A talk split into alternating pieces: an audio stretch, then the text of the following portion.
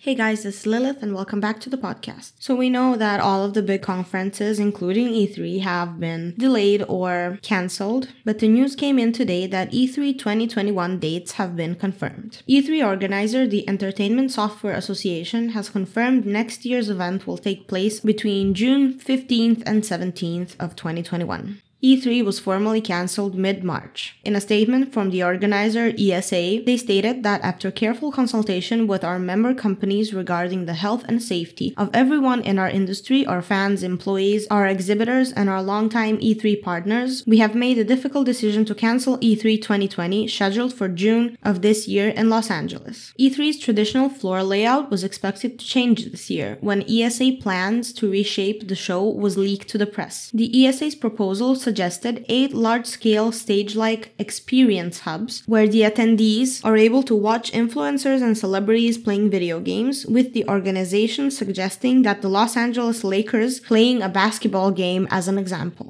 For E3 2021, they say expect a reimagined show.